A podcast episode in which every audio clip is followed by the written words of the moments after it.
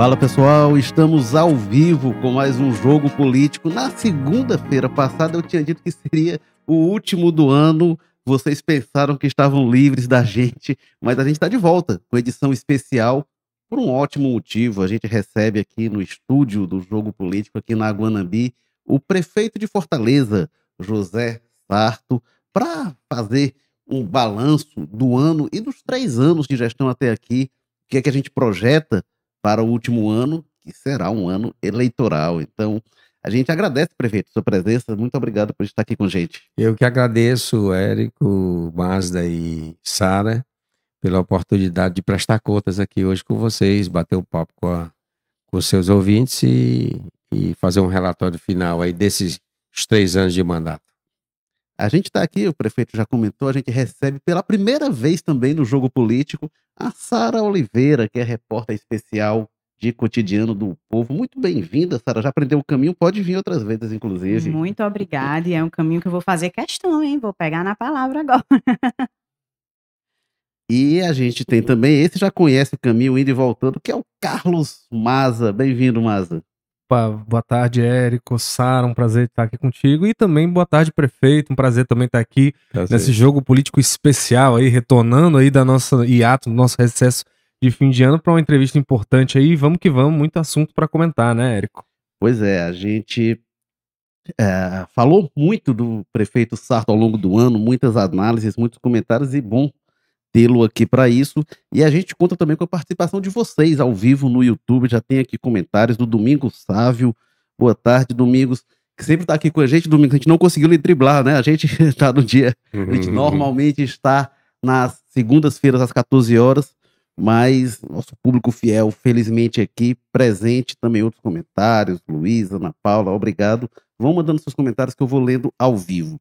O prefeito, eu começo lhe perguntando sobre este ano de 2023, que me parece um ano muito marcante na gestão, é, e lhe pediria justamente esse balanço, porque foi um ano de polêmicas que começou ali com a, a, aprovação é, é, da taxa do lixo ali em dezembro, né, implantada nos primeiros meses, e aí muita polêmica, discussão polêmica na Câmara Municipal, e também entregas, inaugurações, uma agenda muito intensa do senhor. Uhum. E agora, mais recentemente, o, o, passe livre, as gratuidades estudantis.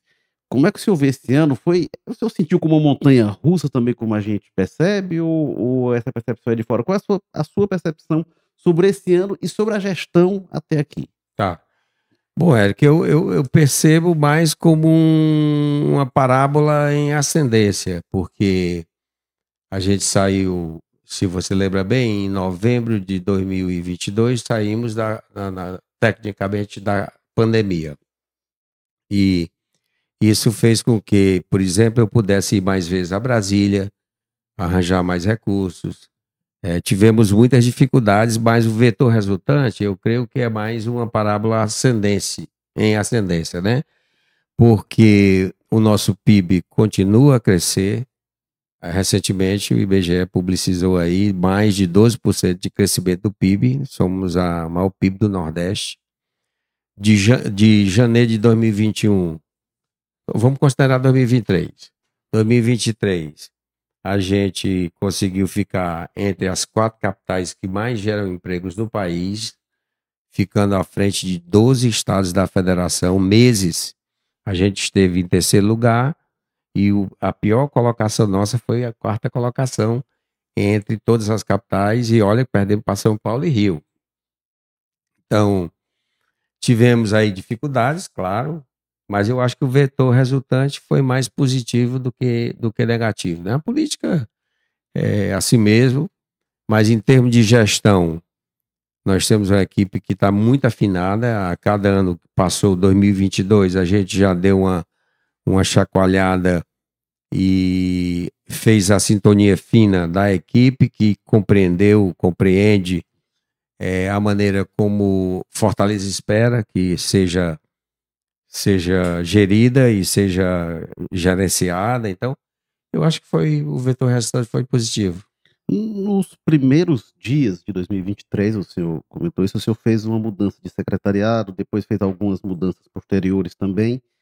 O senhor planeja alguma coisa agora para o começo de 2024? Ou esse time que está aí é o que vai até o fim do ano? De repente, ali no prazo de desincompatibilização, pode sair alguém? O que, que o senhor projeta? Eu acho que a gente deve ter algumas mudanças para fazer ainda mais a, a, a sintonia ficar finíssima. Né? Se nós já estamos jogando é, por pensamento, aí a tabelinha, a gente tem que fazer um, um, um, jogo agora por adivinhação. Então, cada um, cada jogador que for colocado no seu, na sua posição tem que imaginar qual é a ideia do outro. Então, deve, deve ter umas, umas mudanças.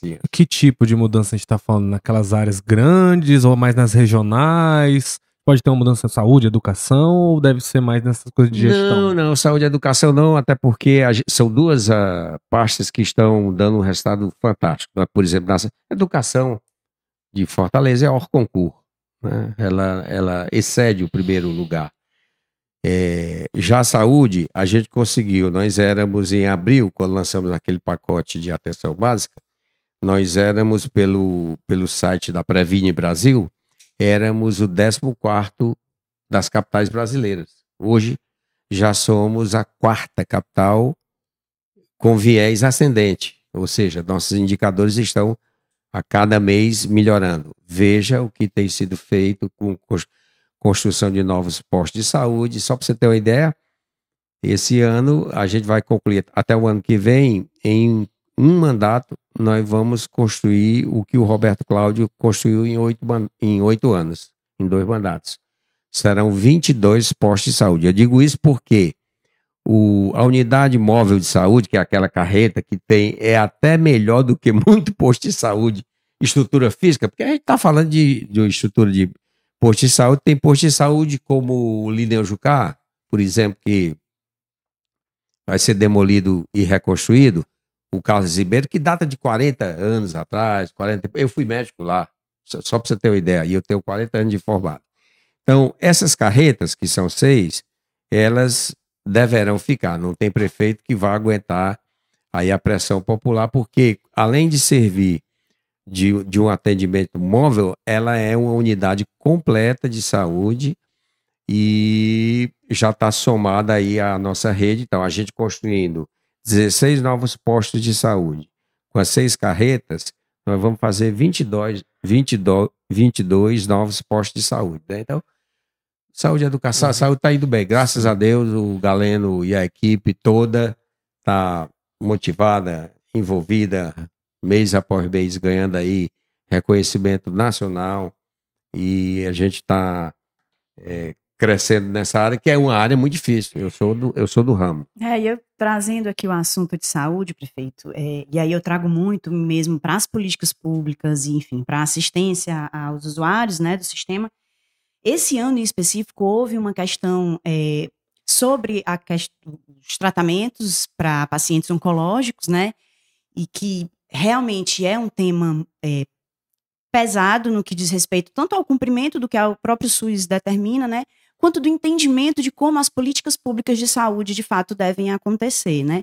A gente está falando de saúde, de investimentos realmente massivos nessa área, mas eu queria que o senhor avaliasse é, como que, é, qual é o desafio de conseguir linkar as políticas públicas para independente de estruturas físicas, né? E que talvez seja um grande gargalo. Tá. Na verdade, eu acredito, Sara, que há há um, uma sobrecarga do município que atende a 60% dos pacientes do interior do estado. Melhor seria se o governo tivesse uma estrutura que atendesse, por exemplo, na região sul, no Cariri, atendesse lá e não com o recurso que vem para cá, para a oncologia, para Fortaleza, que responde aí por 60%, e nós vamos continuar atendendo. Eu sou médico universalista, é, compreendo o SUS desde a sua gênese e fui médico do serviço público a vida toda. Mas a, a, política da oncologia, especificamente que você se refere, é uma política que precisa uma, uma pactuação tripartite. Não é, não é apenas é município. É fundamental, fundamental. Até porque se nós temos hoje uma descentralização na estrutura hospitalar, com o hospital no Jaguaribe, com o hospital Sobral, Juazeiro e etc., é importante que esses, essas unidades venham a funcionar adequadamente com o pessoal. Eu sei que é difícil locar, às vezes, um determinado tipo de profissional em, em uma área, mas é preciso essa repactuação nos três níveis. Uhum. É, porque teve, né, aquela disputa ali um pouco entre a sua base e a base do governo humano na Assembleia Legislativa, na Câmara Municipal, com relação a esse financiamento, e agora o humano, né, conseguiu ali articular junto com os deputados federais um envio de verbas especificamente para essa questão da oncologia. Então, se isso ajudar a deslanchar problem é, esse problema da oncologia, o senhor não vai ter problema nenhum em reconhecer esse nenhum, avanço. Nenhum. Eu, eu, eu sou da de um tempo, né? Vamos dizer assim, é, que dá a César o que, é, o que é de César. O governo. E olha, pode ser A, B, C ou D. Aqui, eu, por exemplo, quando estive em Brasília, visitei vários parlamentares, inclusive de, de posição ideologicamente é, é, sentados à direita ou à esquerda. Para mim, não há direita nem esquerda. Aqui, a cidade de Fortaleza. Então, a, o, o, recurso ele não tem carimbo ideológico, ele tem valor venal, valor de compra, valor de serviço, que Fortaleza quer isso. Agora, o Ceará quer isso, as pessoas querem isso. De, Prefeito, só um, rapidinho, é, porque eu acho que daqui a pouco vai acabar entrando no assunto eleições, que não vai deixar de ser. É, eu queria, antes, ainda nesse clima de retrospectiva e de perspectivas, é, 2024 agora, né, deve ser o último ano do seu primeiro mandato. A gente sabe que às vezes pela questão da política, até pelo tempo para tocar as ações, acabam ficando ali algumas grandes entregas que o gestor deixa justamente para esse último ano. Como é que está a perspectiva da sua gestão para 2024? Quais seriam os principais projetos que você acha que vai estar tá entregue para a população de Fortaleza no ano que vem? Bom, primeiro é cumprir o que eu me comprometi quando candidato a prefeito de Fortaleza. Hoje a gente já tem mais de 70% das metas é uma média ponderada, tá? Eu estou falando isso porque, por exemplo, na área de, de educação e esporte, de esporte, a gente já entregou mais do que o que tinha se comprometido. Na área de educação infantil, por exemplo, a gente, eu me comprometi a construir 50 centros de educação infantil e vou construir 55. É, na área de escolas de tempo integral, nós nos comprometemos a construir 22, devemos construir 23 na área de posto de saúde, eu não havia me comprometido a construir posto de saúde, mas vamos construir 16 físicos e os seis é, que são os postos de saúde móveis, né? Então, na verdade, a, já investimos em saneamento, drenagem e pavimentação este ano 945 milhões e quase todo ele, 90% dele na periferia. E para o ano que vem, a previsão é que a gente faça um investimento global da ordem de 2,2 bilhões de reais, fazendo aqui importantes obras, ah, como, por exemplo, aquele ah, problema histórico da Heráclito Graça, que na quadra chuvosa ficava praticamente intransitável. Outra é o, o, o túnel ali na Domingos Olímpico, que a gente também é, pensa ah, em já começar. Evidentemente não dá para terminar. Heráclito Graça eu creio que sim. Acho que dá porque nós já começamos. Aqui, aqui o da Guanabi, Domingos Olímpicos Guanabi? Isso, isso. Então, serão 2,2 bilhões que terá investimento em educação pública, na qualidade, também em recursos humanos. Nós fizemos aí vários concursos. Vamos fazer um grande concurso para a área de saúde, né? 2000, a ideia é já nesse começo de, de, de janeiro publicar o edital com do, mais de 2.200 vagas. Já fizemos um concurso de 2.000 vagas para educação, mil vagas para a guarda municipal. Então, na verdade, a minha função é cumprir o que eu me comprometi é, e agora é, o que exceder de recursos, porque a gente cons conseguiu aprovar algumas operações de crédito, o que exceder é, fazer novos projetos. Por exemplo, o projeto de entrega domiciliar não estava no, na nossa, na, no nosso radar até vir a ideia do tuk-tuk fazer a entrega domiciliar. Passe livre era uma luta que a gente começou a pensar. A entrega domiciliar foi uma, um, um, programa que até começou ainda com o Roberto Cláudio também. Ele, ele meio que testou essa entrega, que não deu muito certo, o senhor lembra? Eu, le, eu lembro, é, eu, que... eu, lembro, mas não era do, no modelo que a gente está fazendo. Não, não, era né? entrega domiciliar. Mas que é. era essa proposta também que não deu. Que era em, em, em, Acho que por via de motocicleta. Sim, né? sim. Na verdade, o tuk-tuk, aí é a sacada, é, ele carrega 500 quilos de medicamento ou material.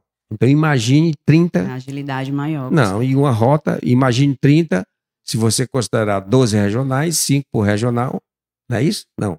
Seria 2,5 por regional. Dá para fazer aí 15 toneladas dia. É, praticamente, para quem, quem tem necessidade de ir ao posto só trocar a receita, ele tem que, evidentemente, tem que se cadastrar, tem que pedir para receber.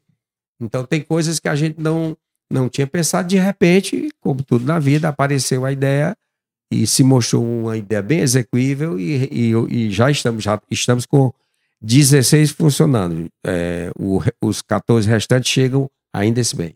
É, deixa, deixa eu só trazer aqui uma pergunta, gente, que no chat só tem um assunto que o pessoal fala aqui. Aqui o João Evangelista, JJ, Solon Lacerda, Alana, Drica, Vitor, muita gente aqui.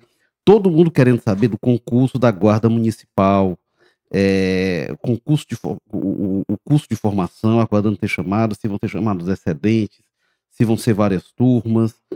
É, deixa eu ver aqui. Todos aprovados para o curso de formação, somos 1.204. Aí alguns pedindo aqui para ser uma turma única.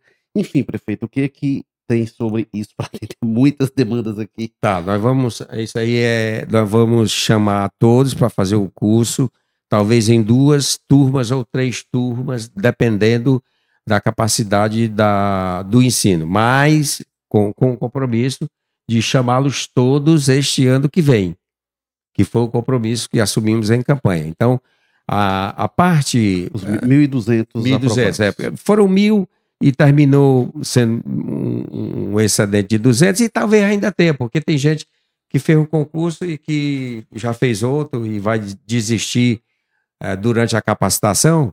Mas a ideia é fazer agora, no primeiro semestre, a capacitação de todos os 1.200 e chamá-los no primeiro semestre. Obrigado, Sarinha. Pois é, é, é, o prefeito estava falando sobre obras e falou é, sobre a Heráclito Graça. E nas minhas apurações, eu, eu, veio uma outra curiosidade também.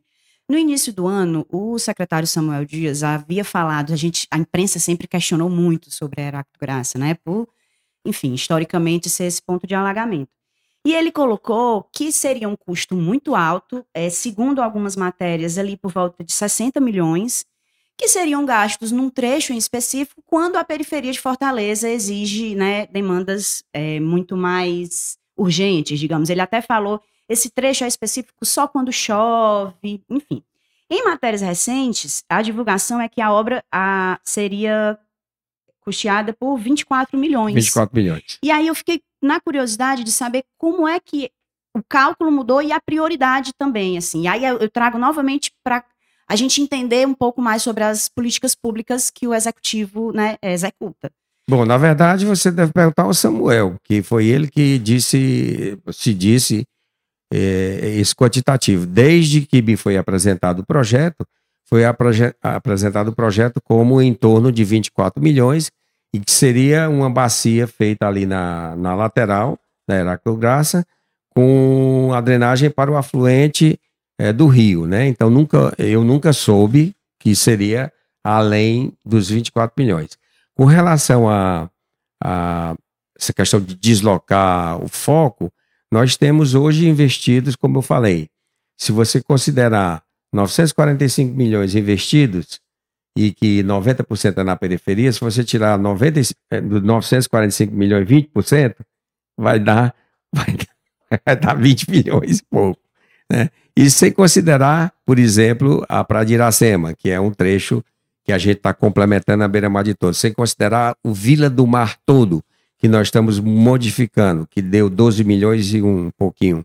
Se considerar o restante do paisagismo e o projeto Iluminotec da, da ponte da Barra do Ceará. Então, toda a orla será impactada. 90% do, do, do recurso desses 2,2 bilhões serão para a periferia. A cidade é dinâmica, né, prefeito? Então, realmente é... É, é, é, eventualmente surge uma necessidade Realmente, a Heráclito Graça, em, em quadra chuvosa que, que seja fora do normal, como os dois últimos anos, é impraticável. Todo mundo passa por ali para ir trabalhar, para vir trabalhar. Então, ponte estaiada, entrega no que vem? Eu creio que sim. Eu creio que sim. Eu teve creio... uma polêmica, né, dizia que não dava para fazer a obra ali, que a ponte estava numa situação complicada. Como é que hoje está esse quadro da ponte? Bom, esse aí, Márcio, eu vou ficar te devendo a atualização, porque como eu tive um, um, uma revisita, por exemplo, a ponte dos ingleses, que está mais acelerado do que eu imaginava. Coisas andam, às vezes, mais rápida e mais lenta, a depender de, uh, por exemplo, fornecimento de um insumo tal, aí retarda, por exemplo, a Sargento Hermínio eu queria entregar agora em dezembro, vou entregar em janeiro, porque teve um problema com a Enel e, e é uma obra histórica que vai ligar a Sargento Hermínio, que tem uma lagoa bem no meio, que nós vamos urbanizar, com o Parque Raquel de Queiroz. Então, há, momento, há uma obra que, por um fator, é, de repente, faltou cimento, aí atrasa um pouquinho. Então, é, eu vou, te, eu vou te, te mandar logo após sair daqui a resposta específica sobre a ponte estaiada. É, prefeito, é, aproveitando o senhor falou da ponte dos ingleses, a gente teve o, o governador Mano de Freitas disse ontem que já tem uma solução para Aquário, ele disse que vai anunciar dia 29, mas a gente apurou, nosso colega José Léo disse que vai ser o, o, a nova sede do Instituto Labomar. Como é que o senhor recebe essa informação? O senhor tinha cobrado, disse até que se fosse o caso, o senhor assumia. Como é que o senhor recebe essa notícia de uma solução para aquele equipamento ali? Olha, eh, se for, eu acho que é uma ótima ideia, desde que ela, ela se adeque ao paisagismo hoje da Orla de Fortaleza. Fortaleza tem hoje é, o aquário, que o esqueleto que ele deforma a, a paisagem, que é belíssima, e tem o Hotel São Pedro ali na frente, né? Então, se for o, o para destinar ao laboratório é, de, de, ciências do mar uhum. da universidade, eu creio que eles devam fazer um projeto é, que se adeque ao paisagismo bem ousado da, da Beira-Mar e da Praia de Iracema. É, o senhor falou também que das idas a Brasília em busca de recursos. É, a gente tinha até ano passado o governo Bolsonaro, que o partido do senhor era oposição e agora o Bolsonaro está no poder, o, Lula está no poder, que é um partido, um governo do qual o PDT é parte, apesar de todas as divergências locais aqui. Tem melhorado? O senhor tem percebido as portas mais abertas? Tem facilitado para a prefeitura o governo do Lula é, em relação ao do Bolsonaro? Melhorou. Melhorou até porque eu resolvi, nós recebemos de emendas parlamentares cerca de 70 milhões, que havia uma dificuldade enorme no governo anterior, até de você endereçar, mas nós, uh, objetivamente, a gente apresentou projetos de operação de crédito uh, internacional, foram aprovadas e o repasse melhorou. É, Carlos Maza? É, melhorou essa interlocução com o governo federal e tudo, mas a gente vem de um processo, né, é, de estranhamento, digamos assim, entre o PDT e o PT aqui no estado já há um bom tempo. E a gente teve recentemente aí um dos grandes assuntos políticos aí do mês, foi a filiação do Evandro Leitão, né, ao PT agora, mais claramente. Antes se falava muito na especulação, agora a gente tem muito claro, né, que provavelmente aí ele deve ser, né, tá pelo menos entre os pré-candidatos do PT para disputar, inclusive contra o senhor, né? Estava no PDT até pouco tempo atrás, aquele grupo queria o comando do partido. Como é que o senhor avalia isso aí de estar tá nessa perspectiva de disputar contra uma pessoa que era do seu partido? Como é que você está vendo essa situação PT e PDT hoje? Olha, na verdade, eu estou abraçado com a função de administrar Fortaleza, que já tem tantos desafios, na verdade, o povo de Fortaleza quer saber mesmo é se tem remédio no posto, se tem médico no posto, se a comida, a merenda escolar, embora estejamos de férias, mas se é de qualidade, se a via está devidamente é, pavimentada, enfim. É uma série de demandas que administrativamente não me deixa tempo para pensar nisso. Vou pensar nisso no tempo que vier. Conjectura se, se é, for falar hipoteticamente, né, cabem muitas, uh, muitas é, perguntas, é, assim, ah, se acontecer isso eu vou assim. Então, acho que no campo hipotético sempre é meio complicado você fazer projeções, até porque tudo muda numa questão de segundos. Veja o que aconteceu recentemente na Argentina, onde se, se tinha um empate técnico. Veja o que aconteceu na Espanha. Veja o que aconteceu em Portugal com a renúncia do primeiro-ministro. Veja o que aconteceu na Alemanha, no mundo. Hoje, a preço de hoje, né, a América deve, é, deve caminhar hum, para o conservadorismo. Né? Então, ah, tudo muda, é, tudo muda muito rapidamente. Então, fica muito difícil. Nós estamos há quase 10 meses da eleição, né? E 10 meses é uma eternidade e meia. Sim, mas o senhor não se sente de alguma forma traído pelo Evandro, de ter buscado esse grupo, não, um adversário? Eu não tenho nem direito, nem a pretensão de me sentir traído por quem quer que seja, porque entendo que a minha missão está aqui à frente da Prefeitura de Fortaleza, fazendo a gestão para todos, indistintamente, partido A, B, C ou D, como entendo que eventualmente pode-se ter um percurso outro. É, o Evandro Leitão é meu amigo e continuará sendo, a não ser que ele, que ele não que, o queira. É, o senhor acha que o PDT deve buscar o mandato? Acho que o PDT tem feito uma gestão que é reconhecida no Brasil inteiro. Veja aí uh, o, que, o que saiu agora. Nós estamos com um PIB de 73,4 bilhões. De, uh, tivemos um crescimento acima de 12%. Há três anos consecutivos, né, nós deixamos Salvador a ver navios, né, que era o primeiro PIB do Nordeste. Somos o primeiro PIB do Nordeste, a quarta maior população de capital, oitavo PIB das capitais, 11 PIB dentre os municípios. Somos, em 2023, a terceira ou quarta capital que mais gera empregos. Somos a melhor qualidade de educação do país. Somos a capital que mais emprega em juventude. Nosso orçamento em juventude é 54 milhões, o dobro, mais do dobro do que o estado do Ceará tem para a juventude. É, mas eu digo até em relação ao Evandro, né? Ele, ele saindo do partido, senhor acha que o partido deve pedir o mandato dele? Ah, uma questão partidária aí vai discutir. Os dirigentes, eu, eu não me coloco como dirigente partidário, eu, como gestor, tenho que me afastar é, dessa questão. É, aí cabe aos dirigentes partidários discutirem e avaliarem.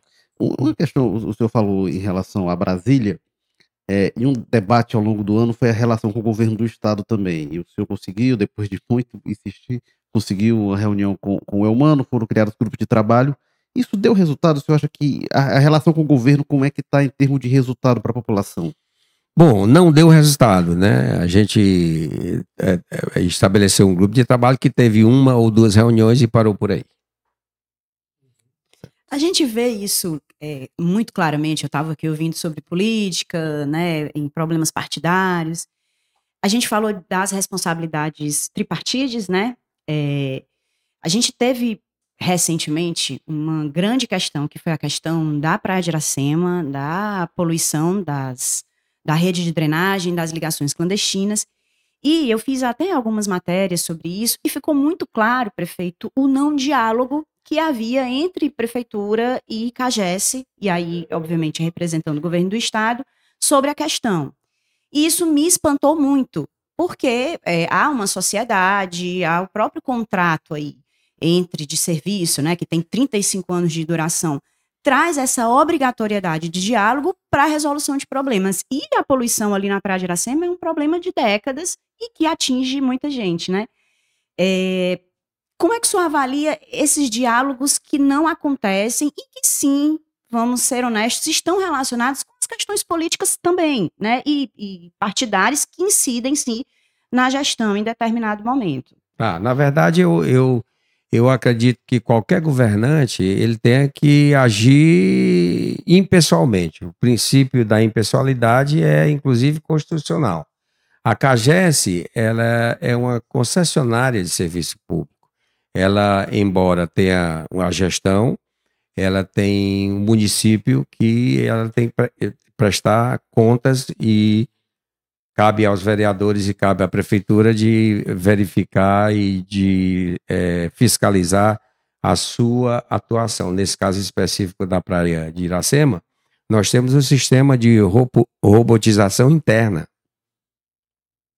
E aí não é uma questão de prefeitura e, e, governo, é prefeitura e CAGES, né? Porque há, há um, houve um, um, um, vamos dizer assim, um querer se eximir de qualquer responsabilidade, mas há um contrato que está em vigor e a Prefeitura de Fortaleza é, é a quem cabe o, a, a, exigência do cumprimento do contrato, né? Então, será assim, né? Eu já coloquei bem claramente para, para o órgão, que, que inclusive é, fez uma PPP recente, que o fortalezense é, até porque a tarifa subiu, né? E a regulação ano que vem passa para o Estado, né? Passa... Não vai passar para o Estado. Nós temos uma agência de regulação, ela vai ser, ela vai ser pactuada em determinados momentos. Então, ela será pactuada entre o Estado e o município, a CEFOR.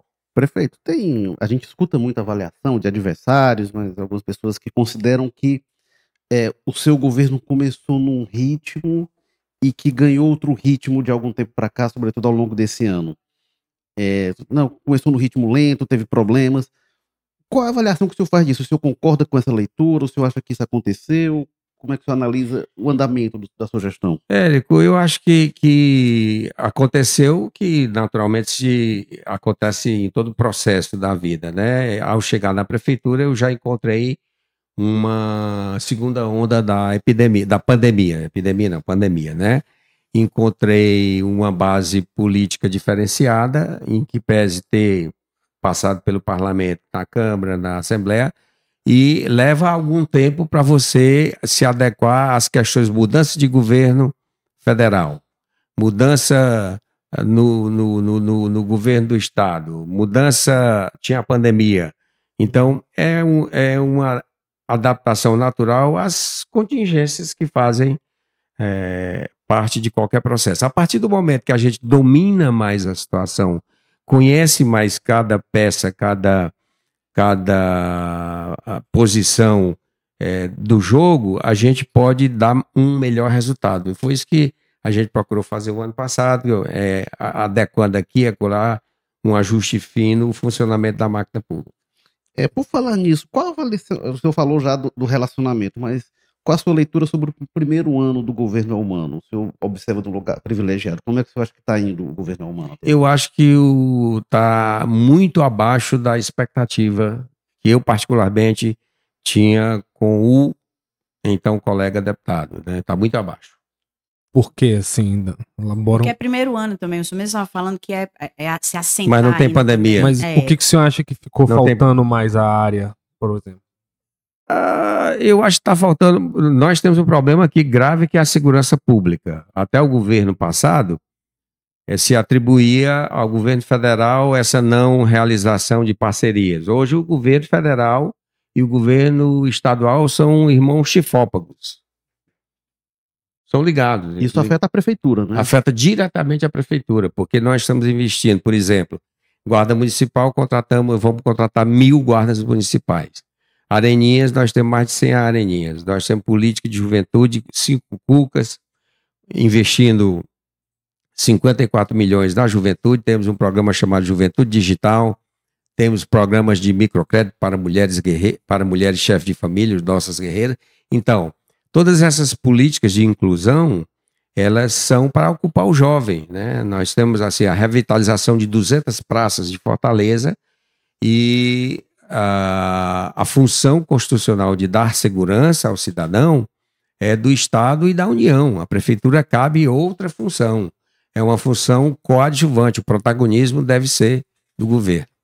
Hum. A gente tem visto é, vários potenciais, vários pré-candidatos, mas até outro dia tinha conta, não sei se ele sabe de cabeça. Mas muita gente dizendo que se assumir a prefeitura vai revogar Sim. a taxa do lixo. O senhor, o que, é que o senhor pensa disso? Como é que vai, vai para o segundo ano a taxa do lixo? Você acha que é factível revogar? Qual é a sua é, avaliação? Pois é, eu acho que na campanha o senhor vai passar uma boa parte do tempo se defendendo disso, porque até agora o que a gente vê mais é o pessoal falando que vai acabar com a taxa, né? Eu quero é ver. Quero é ver. Sabe por quê, Maza e, e Érico e, e Sara? É porque é um regramento da lei do marco regulatório, é o artigo 35, que preceitua que o município tem que dizer de onde é que vai fazer a, o custeio dos resíduos sólidos. Simples assim. Simples assim, que até Sobral recentemente instituiu a taxa do lixo. As capitais brasileiras só não o fazem. São Paulo, Goiânia, tinha outra. Mas porque dizem a fonte de recurso. Se a chegar qualquer prefeito, agora em Fortaleza, e dizer assim: ah, eu vou, eu vou fazer de, de tal fonte, fonte tesouro, vai, vai, como é que vai custear? É simples. É simples. Gente... É como diz, muita gente dizia que iria dar passagem gratuita, nunca deram. Quem deu? A gestão Sarto. Uhum. É. Entrega domiciliar de medicamento. Nunca fizeram. Quem está fazendo? Gestão Sarto. O senhor está é, junto com aquela ideia que o Roberto Cláudio até falou para a gente recentemente. Ele fez algumas críticas ao Vai Vem Livre, né? Que é o bilhete único intermunicipal, né? Do, do governo do estado aqui, que já começou agora com alunos da rede pública, qual a análise que o senhor faz? Está distante do que foi prometido na campanha? Está muito passado? distante, até porque ainda vai mandar para semana que vem para um decreto, para muito distante. A nossa, o, o, nosso passe livre já emitiu 2 milhões e 100 mil bilhetes. Pois é, tem um Com a 40, mais de 40 dias está em funcionamento. Rapidez. Nessa... É nesse, nesses últimos meses, né, em que os fortalezenses e cearenses realmente se pegaram aí nesse benefício que faz a vida cotidiana ser mais fácil mesmo, né? É, alguns estudantes já se perguntam, porque o que foi anunciado pelo governo do estado é que a gratuidade também será para fins de semana e feriado, né? Que o município de Fortaleza ainda não tem essa, essa definição. Isso também é pensado, principalmente diante desse número, 2 milhões, 2 bilhões de. 2 milhões. 2 milhões são, ainda mil. assim, é muita coisa muita em apenas coisa. um mês, né? Então, isso mostra uma demanda real. É. Há esse plano, prefeito, de ampliar aí para fins de semana e feriados? Ainda nós não, plan... nós não projetamos, perdão, porque quando a gente estudou o passe livre, a gente estudou com o critério da sustentabilidade do sistema para dezembro de 2024, que é onde, onde vai o meu mandato. Então, é, é, com muita responsabilidade que foi feito um grupo de estudo que passou 11 meses estudando todas as cidades, capitais, modelos, enfim. É, com, foi com muita responsabilidade que a gente anunciou, eu acho que foi numa terça, ou quarta ou quinta, e na segunda-feira já começou a funcionar. Olha a diferença. Né? Então, não tem previsão ainda, é, mas evidentemente, a, é, como a gente não tinha, eu não me tinha me comprometido com o passe livre na campanha. É bom que se diga. Nós fizemos isso porque o momento que o sistema de transporte público está extremamente caótico, deficitário, e a gente precisava dar uma resposta. É, é uma forma indireta de aumentar a renda, né? porque é um, é, é um custo aquele dinheiro, por exemplo, eu venho da periferia. Nós éramos cinco homens, somos, graças a Deus, é, vivos, né? É, cinco homens. A gente pagava, ou seria hoje 7,50 para ir, 7,50 para voltar. 15 reais por dia, multiplicado aí por 22 dias, aí você vê quanto é que dá. No orçamento de um pai contador que ganhava dois salários mínimos e a mãe costurava para fora para manter a família. Então, tem um impacto muito forte no orçamento familiar. E não havia compromisso nosso. Então a gente estudou, viu, e com muita responsabilidade a gente garantiu a sustentabilidade é, nos dias úteis, dois bilhetes, sem interferir na tarifa, um, na tarifa estudantil e não colocando nenhuma condição. A gente tem aqui um monte de comentário. Nunca vi tanto comentário quase todo sobre o concurso da Guarda Municipal. Aí tem gente, gente que ficou feliz aqui, dizendo que o prefeito já ganhou. É, disseram que vão lhe dar um saco de farinha aqui, prefeito. Aí pergunta aqui o Felipe. ah, um saco de farinha pra, pra fazer farofa. Você disse né? que vai, você disse que vai chamar a guarda o, aí. O Felipe, o Felipe pergunta aqui: será que meu prefeito já almoçou? Já almoçou, né? É, já. O, o já. Solon também pergunta se ele almoçou. Já. já. É, mas, mas aí da guarda o pessoal perguntando. É, peraí, é, tem uma questão de cotistas, muita gente falando da é, guarda, mas. Dizendo imagina... que não, não vai dar tempo de você ter três turmas porque tem eleição no ano que vem, pedindo para ser uma só, enfim, gente agradecendo, pedindo PCCS da guarda, enfim, muitos comentários aqui. O prefeito, e. É, é voltando um pouco para o tema, tema que perpassa a eleição também, né? Tá, tá, tá, um debate muito intenso sobre um grupo que pode sair do PDT é, e que está interessado em ir para o PSB. Só que o PSB tem um acordo é, lá, lá no Recife com o PDT e está essa discussão se vai romper, se não vai. O PDT cobrando o apoio do PSB em Fortaleza. Como é que está isso? E o senhor quer ter o apoio do PSB em Fortaleza, que era da sua base e saiu? Claro, claro. Quem é que não quer ter o apoio? Inclusive, eu já fui militante do PSB quando, um tempo atrás, a gente escolheu o candidato Roberto Cláudio a ser candidato a prefeito de Fortaleza, né? Esse é um debate que está sendo feito em nível nacional por conta da, da federação de partidos, a legislação que a cada ano impõe uma, uma regra, como ele, eles chamam uma regra de. Que a gente chama cláusula de barreira, eles chamam cláusula de contingência, né? Que para que o partido possa existir a nível nacional, ele tem que ter uma determinada performance em um determinado número de estados da federação. E isso faz com que, por exemplo, o PCdoB não conseguiu. Hoje está federado ao PV e ao Partido dos Trabalhadores. Então, tem toda uma dinâmica nacional que está envolvida nessa conversa entre PSB, PDT, Solidariedade e por aí vai. É, eu, eu queria lhe ouvir, prefeito. Aliás, antes, mas ainda nesse tema, é, a gente até conversou com o ex-prefeito Roberto Cláudio recentemente, que muita gente dizendo o candidato não vai ser o Sarto, não, vai ser o Roberto Cláudio. Como é que o senhor recebe isso? O senhor é, é, pretende ser candidato e vai colocar isso para o partido? Como é que o senhor vai se articular 2024 agora chegando? Qual vai ser o seu sua atuação para isso a, a partir da, da, virada de ano? Olha, Eric, essa, essa é minha opinião, né? Eu acho que essa colocação de uma possível candidatura do Roberto Cláudio é um legítimo reconhecimento à belíssima gestão que ele fez em Fortaleza. Roberto Cláudio, eu que sou é, fui vereador de Fortaleza pós redemocratização, Ciro prefeito, eu era vereador, acompanhei o crescimento da cidade, passei por todos os prefeitos, acompanhando a cidade toda. O Roberto, sem favor nenhum, é o melhor prefeito é, da história de Fortaleza. Eu pretendo ser melhor do que ele, porque ele deixou bases bem melhores do que as que eu, eu peguei bases melhores da, das que ele pegou. Por exemplo, com muita coisa, saúde fiscal, com um ambiente é, de gestão fiscal muito mais é, promissor e, e de favorável ao investimento. E eu vejo isso como um reconhecimento muito legítimo a gestão uh, brilhante que ele fez em Fortaleza, mas eu pretendo ser melhor do que ele e apresentar um projeto, eu vou melhor do que ele em gestão, claro, Sim. né? É, e apresentar um projeto que defenda a gestão do PDT em Fortaleza. Prefeito, uma coisa que a gente tem escutado muito, né, de comentários em notícias sempre, repercussão de coisas, discussões que tem na Câmara Municipal, é dessa aproximação que o senhor teve ali, que a sua base pelo menos teve com esses setores da direita, né, mais ligados ao Bolsonaro. É, inclusive, eu é, já perguntou isso pro senhor lá atrás, o senhor disse, ó, oh, eu tenho que ter alguma coisa para construir uma base aliada e tudo mais. Aí, nesses últimos meses, a gente teve alguns acenos, né? A, sua base lá ajudou a apoiar uma homenagem, né? um título de cidadão de Fortaleza ao Bolsonaro. Eu sei que a Câmara tem independência, eles votam lá, mas a gente sabe que quando o prefeito quer, ele, né, toca ou barra essas coisas ali, tem essa força, consegue, dialogando com os vereadores, parar esse tipo de coisa. Mas o senhor teve ali a sua base, uma aproximação com esse pessoal, né? Até votaram juntos em alguns projetos. É, ontem a gente conversou com o governador Eumano e ele se mostrou um pouco chateado com isso, disse que lamentava, né?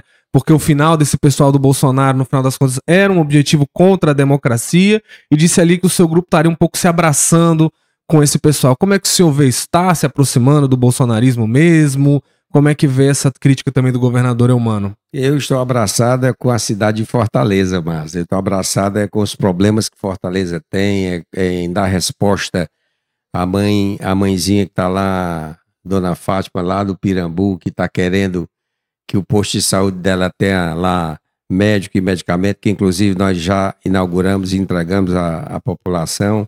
Eu estou abraçado é, com o problema da cidade para dar é, solução. Mas na sua pergunta você já deu a resposta. É natural, é independência. É, eu não vou tutelar. Eu vim de lá. Eu vim de lá.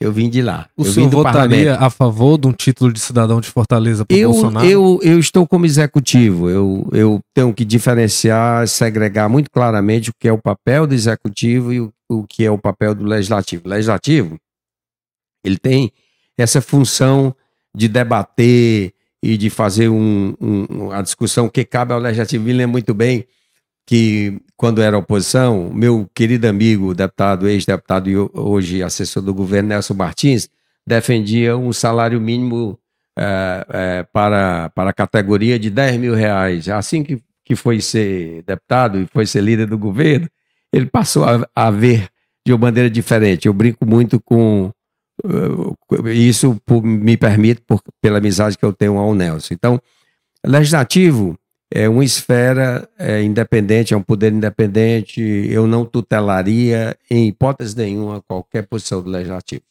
É, prefeito, eu queria. O senhor tem uma larga vivência política, além de ator político, um observador. Qual o cenário que o senhor projeta para a eleição do ano que vem? O senhor já comentou que acha que o PT vai ter um caminho próprio, ao que se encaminha, acha que o campo da direita vai dividir do mesmo? E a sua candidatura, o senhor é, acha que está no segundo turno, que vai brigar para estar no segundo turno? Qual o cenário que o senhor vê da eleição do ano que vem? Olha, é um cenário que, que não é uma, uma eleição nacional. É um, é um, cenário que nós deveremos ter vários atores protagonistas e atrizes protagonistas é, desse cenário. O que eu vou propor a Fortaleza é dizer, a, evidentemente, se for candidato, né? Em sendo candidato, nós vamos mostrar o projeto que eu me comprometi quando candidato, o que eu executei quando prefeito e a proposta que o partido tem para a cidade de Fortaleza. Fortaleza é uma cidade vanguardista, é uma cidade anti-hegemônica, é uma cidade impalpável do ponto de vista de qualquer observador, por mais arguto que ele seja, eu, que não me considero um neófito nessa arte, eu observo Fortaleza desde o período da Maria Luísa. Ele, Fortaleza tem movimentos que são muito atípicos, movimentos que são vanguardistas, são consideram várias hipóteses que a gente nem imagina de repente do nada aparece um componente atípico, né? E eu acho que a gente deve ter aí um, um cenário é, bem diferenciado na próxima eleição com vários protagonistas. Qual que você acha que é o seu trunfo na busca pela reeleição? O que, é que você acha assim, não? Eu acho que minha chance de reeleição passa muito por tal aspecto. Olha, eu acho que é o, o que eu me comprometi a fazer e o que eu realmente fiz. Eu acho que uhum. na campanha a gente teve uma série de propostas, dizer a, as propostas, o que nós fizemos, né, o que melhorou a vida do cidadão. Hoje, Fortaleza é o primeiro PIB do Nordeste. Fortaleza tem hoje é, o destino turístico dos mais preferidos pelo brasileiro. Consolidamos o Réveillon agora com três dias de festa gratuita, cachês pago. Mais uma vez agradeço a iniciativa privada por, por apostarem é, nesse evento. Então, Fortaleza tem muitas conquistas a celebrar. E, assim, o passado é uma roupa que não se veste mais, como dizia Belchior. É? Prefeito, muitos vereadores que apoiam o senhor hoje não estão em partidos que integram sua base aliada. Né? Tem muito vereador do PL que apoia o senhor, e até no PSB, então mistureba grande ali. Como é que vocês estão pensando nisso? Devem juntar tudo no PDT mesmo? Ou vai entrar um pessoal? Como é que vai ser essa arrumação para esses vereadores estarem dentro da base de fato no ano que vem? Essa adequação deve ser feita de acordo com a legislação eleitoral, né? A gente, os partidos devem estudar bem essa legislação, porque tinha até, salvo engano, uma coisa no Supremo que falava sobre a, o preenchimento da, das últimas vagas, e tudo isso, evidentemente, uhum. tem que se definir qual é o campo que o, o vereador A, B ou C vai estar. E a partir desse campo, ele se, eh, se postar ao lado de um partido que defenda o projeto do campo que ele está. A gente tem muita pergunta aqui, eu, nem de, eu costumo ler tudo, mas hoje não vai dar nem de longe, peço desculpas. Mas tem aqui muita gente falando com o Augusto da Guarda mais uma vez. O Adairto Oliveira dizendo que vai lhe pagar uma coxinha, prefeito. É, a Cássia perguntando sobre o projeto Costurando o Futuro. Eu vou, se o senhor puder comentar alguma coisa, mas vou deixar a Sarinha para você fazer a última pergunta e aí o prefeito faz. Pois é, eu queria até falar, a gente, a gente até fez matéria desse projeto, mas eu vou usar a minha pergunta é, para trazer um tema que é importante. Assim, o senhor falou em atores e atrizes, né?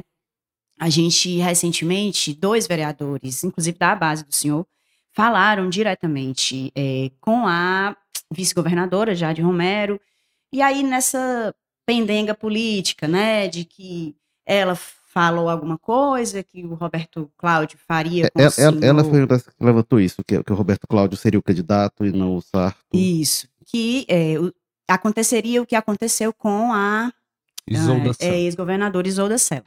E isso trouxe essa questão da misoginia, né? Quando os vereadores é, trouxeram isso como um, um garoto de recados, né? Ou, enfim, outras aspas que o senhor deve ter acompanhado.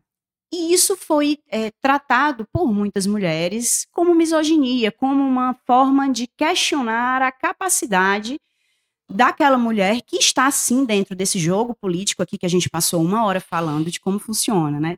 Eu queria saber a opinião do senhor. É, a gente sabe que o peso das mulheres na política ainda é muito aquém do que deveria ser, e isso reflete em várias outras questões, né? É, então, eu queria que o senhor falasse sobre esse fato e sobre a importância de a gente ter cada vez mais mulheres na política, no executivo, no legislativo. Olha, a, o percentual de mulheres aqui em Fortaleza é de 53% dos eleitores são mulheres, são do sexo feminino.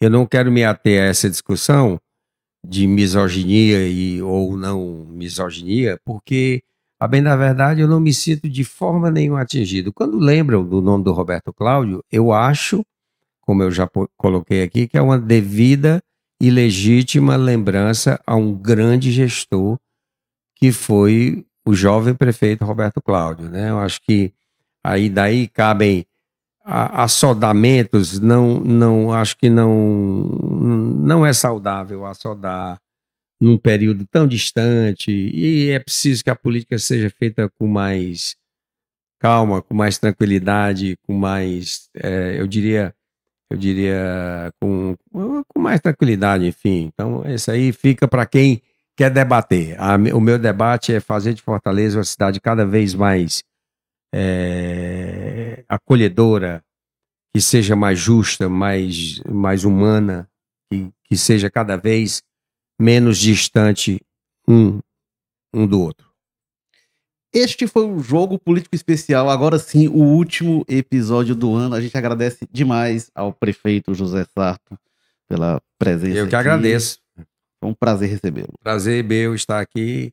Estarei e desejar, aproveitar e desejar um bom Natal a todos que fazem a família de Fortaleza, os fortalezenses, que a gente tenha muita tranquilidade e compreenda o sentido do Natal mesmo, né? Não é uma simples troca de presentes, mas é uma, uma reflexão mais profunda que vai para além disso. Desejar um, que as famílias é, encontrem uma paz, que 2024 venha para nos, nos ajudar cada vez mais, ser muito melhor do que foi 2023. Obrigado, Sara Oliveira. Já aprendeu o caminho, né? Muito obrigada. acho muito importante a gente, é, quando fala políticas e políticas públicas e a cidade em vida, acho que está tudo conectado. Então, amei a participação. Muito obrigada. Muito obrigada. Ah, eu que agradeço. Obrigado, Carlos Maza. Valeu, Érico, prefeito. Prazer receber o senhor aqui no nosso hold, né, nossos estúdios. E valeu também, Sara. A gente sempre brincava, né, quando vinha o pessoal do cotidiano, quando a gente fica mais feliz que vem alguém que realmente sabe das coisas e acompanha a cidade, né? que a gente é muito papo furado, muita fofoca. E obrigado principalmente a vocês que participaram, que comentaram. Deixem seu like e em janeiro, não no dia 1 mas no dia 8 de janeiro a gente está de volta às 14 horas, sempre às segundas-feiras. Valeu, pessoal. Feliz Natal, feliz Ano Novo e até a próxima. Obrigado.